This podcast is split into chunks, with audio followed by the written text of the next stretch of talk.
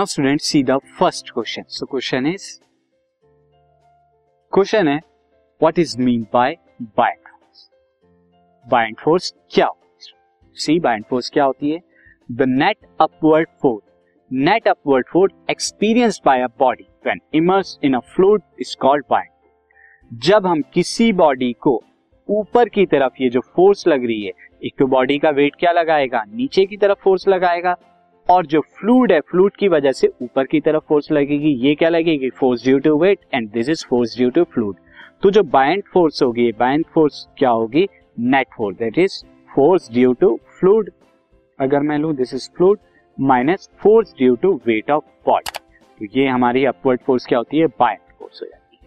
And इसी की वजह से कोई बॉडी सिंक करती है, फ्लोट करती है. अगर बायंट फोर्स ज्यादा है तो वो क्या करेगी? इस केस में फ्लोट करेगी. एंड यहां पर बायंट फोर्स अगर कम है तो वो क्या कर जाएगी? सिंक कर जाएगी.